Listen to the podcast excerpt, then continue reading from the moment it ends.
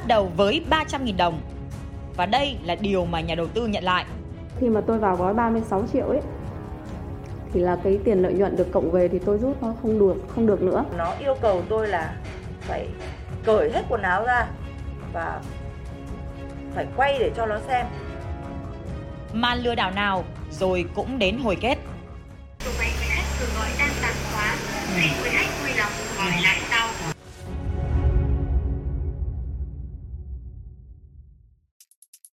Thời gian qua, Công an Quảng Ninh tiếp nhận nhiều đơn tố cáo từ các nạn nhân bị lừa đảo thông qua hình thức đầu tư tài chính trên mạng. Đây là một trong số những nạn nhân đó. Ban đầu chỉ nạp một số tiền rất nhỏ, rồi thấy kiếm tiền dễ, người phụ nữ này đã mạnh dạn đầu tư gói tiền lớn hơn và kết quả là mất cả gốc lẫn lời. Trong cái nhóm mà Telegram, một cái nhóm Zalo ở được link liên kết trên cái trang web mà tôi vào ấy thì là mọi người đều chụp cái số tiền mọi người rút được, mọi người đầu tư đều đều rất là ổn. Thế nên là tôi tiếp tục đầu tư. Thế nhưng khi mà tôi vào gói 36 triệu ấy thì là cái tiền lợi nhuận được cộng về thì tôi rút nó không được nữa. Thủ đoạn của nhóm đối tượng là lập nhiều trang web đầu tư tài chính khác nhau. Nhóm đối, đối tượng duy trì hoạt động mỗi trang một trong một thời gian thì sau đó xóa trang chặn liên lạc của người đầu tư để chiếm đoạt tài sản. Rồi lại tập trung lập trang web mới để tiếp tục hoạt động lừa đảo trên không gian mạng. Người phụ nữ này thì đã mất hơn 300 triệu đồng, gấp hơn 10 lần số tiền của nạn nhân trên. 5 lần chuyển khoản và đến khi không còn đủ khả năng đầu tư, chị mới giật mình vỡ mộng làm giàu. Zalo bị chặn, số điện thoại duy nhất của tư vấn viên hướng dẫn hiển thị trên Telegram đã bị khóa. Số máy quý vừa gọi đang khóa. Các tài khoản của chuyên gia cũng bốc hơi. Duy nhất một tài khoản còn giữ được liên lạc thì chỉ khẳng định lỗi là do nhà đầu tư không đọc kỹ điều khoản nên hệ thống không cho rút tiền. Nó làm cho mình mộng mị đầu óc đi. Tại vì là vào một cái là làm luôn, mà mọi người cứ ào ào ào ào ào ào mấy trăm người đều làm như vậy thì thật sự tôi cứ thấy là mọi người làm được, tại sao mình không làm được và họ kiểu cứ như thúc đẩy mình ấy. Ê, chị ơi em ấy rồi cũng có người bảo ôi rồi em không có tiền thì em phải vay ở đâu thế nọ thế kia. Xong rồi là có thằng bảo thôi tôi cố gắng. Thôi mình cũng nhắm mắt tại vì số tiền mình cho vào đấy quá nhiều rồi. Không những mất tiền, nạn nhân còn bị ám ảnh bởi những lời chửi bới, gạ gẫm tình ái từ tài khoản Telegram duy nhất còn giữ liên lạc. alo. Nó yêu cầu tôi là phải cởi hết quần áo ra phải quay để cho nó xem bây giờ chị coi như là chỉ cần quay một phát thôi là em ấn xác nhận phát là hệ thống sẽ trả tiền về cho chị. Và tôi đã từ chối, nhưng mà nó lại càng ngày nó càng được tới. Nó gọi cả ngày, cả đêm. Thậm chí bây giờ tôi còn không dám gọi cho nó vì tôi sợ.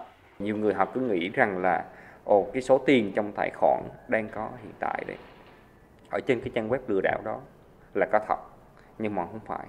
Những cái số tiền đó đều là ảo hết tới một khoảng thời gian nhất định thì cái tài khoản họ bảo là tài khoản bị lỗi. À, không rút được tiền. Bạn bị sai quy định vân vân abcd hoặc là bạn phải nạp thêm tiền để mà kiểm chứng. Bắt đắc rồi là cứ cứ lừa từ tập 1 cho tới tập 2 để tới tập 3 trong cái vụ việc này thì các đối tượng là ờ, ngay từ đầu chúng đã có cái ý thức để che giấu cái thực hiện hành vi phạm tội của mình. Chúng đã sử dụng ờ, cái dịch vụ của những nhà cung cấp dịch vụ xuyên quốc gia để che giấu cái hành vi phạm tội.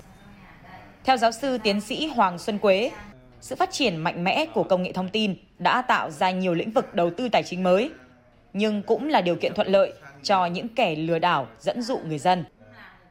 muốn thành viên VIP thì anh phải nạp nhiều tiền vào.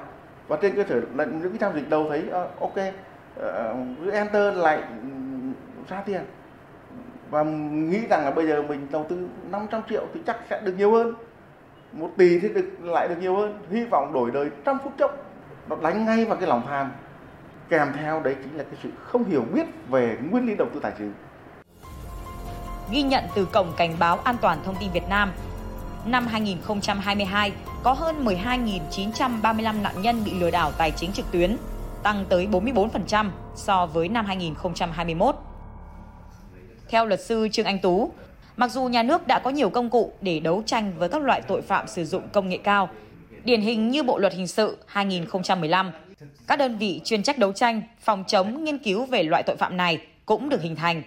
Nhưng thực trạng chung là rất khó khăn trong việc thực thi pháp luật.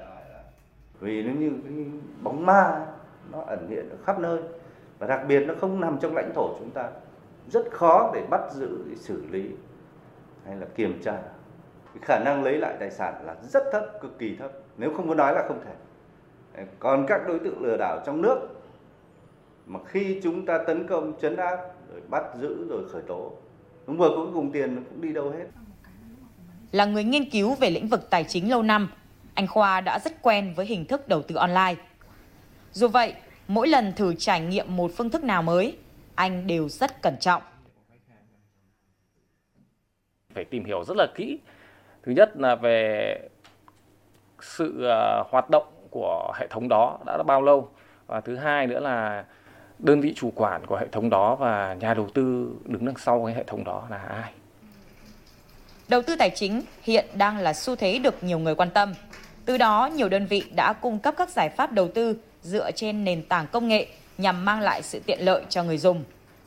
Tuy nhiên, các chuyên gia tài chính khẳng định không có loại hình đầu tư nào có thể cam kết lợi nhuận gấp 20 đến 30 lần số vốn, nhất là lại trong ngắn hạn thay vì uh, có có khả năng bị lừa bởi những cái uh, ứng dụng uh, uh, thiếu minh bạch và không uy tín uh, với cam kết mức với các mức lãi suất uh, trên trời như vậy thì các bạn là uh, thì người tiêu dùng cũng có thể cân nhắc một số những cái uh, ứng dụng uh, có cái mức lãi suất uh, rất là hấp dẫn lên đến 18% một năm đã là rất là uh, hấp dẫn rồi. Một mẹo các bạn cần nhớ là tiền đầu tư phải được chuyển vào tài khoản của tổ chức hoặc công ty, không bao giờ chuyển vào tài khoản cá nhân.